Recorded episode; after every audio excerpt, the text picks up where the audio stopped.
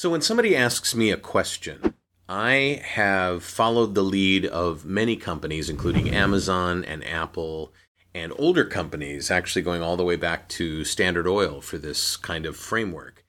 And I give one of four answers. And each one of those four answers is kind of cool in its own right, and the last one might be surprising. We'll talk about all this in this particular episode of the VO Heroes podcast.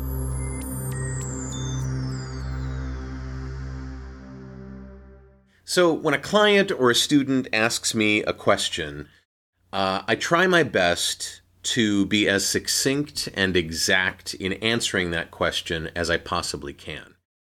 And I always choose from one of four uh, particular answers when I'm doing it.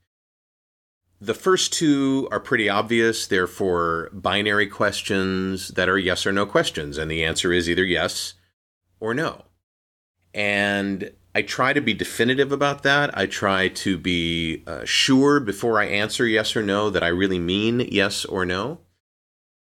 And those two are kind of easy to deal with. The third possible answer that I give is a piece of data that I know to be correct. So a number or a model or a recommendation or a person, a name, right? So if somebody says to me, "What's the level of dBs that you want to normalize your auditions down to?" then the answer is minus 3.0. So that's a piece of data. So we have yes, we have no, and we have data, some sort of data. What microphone do you recommend? Who should I talk to about this? A piece of data. And then the fourth one is one that some people are kind of mm, not so happy to offer um, they're a little bit afraid that if they do offer it, they'll look like they're not very skilled or they're not very experienced or uh, they're not uh, expert enough to be involved even in the conversation. And that fourth answer is I don't know, but I'll get back to you as soon as I do. And then I make a note to do just that. I don't know is one of those answers that gives people pause. It makes them sit there and go, do I really want to show that I don't know everything in the world? So, yes, no, a piece of data, and I don't know, followed with I'll research it and I'll get back to you.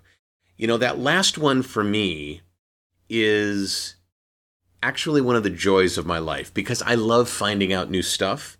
I love not just knowing a lot of things, which is always fun, but having the skills to go find something if I don't have it at my beck and call.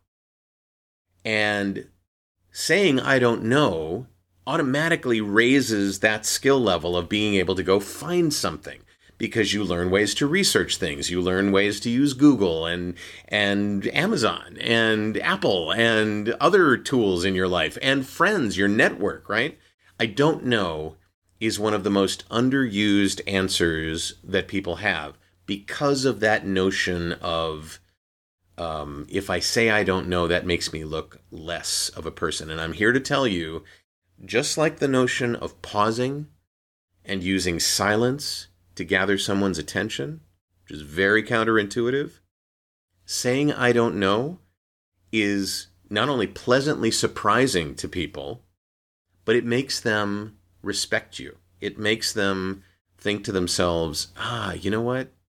This person likely uh, would rather tell me the truth than sugarcoat things and pretend that there's nothing they don't know.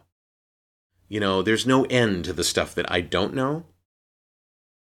And there's no end to the joy that I get of finding those things out. So the next time somebody wants to ask you a question, think about limiting your potential responses to those four answers.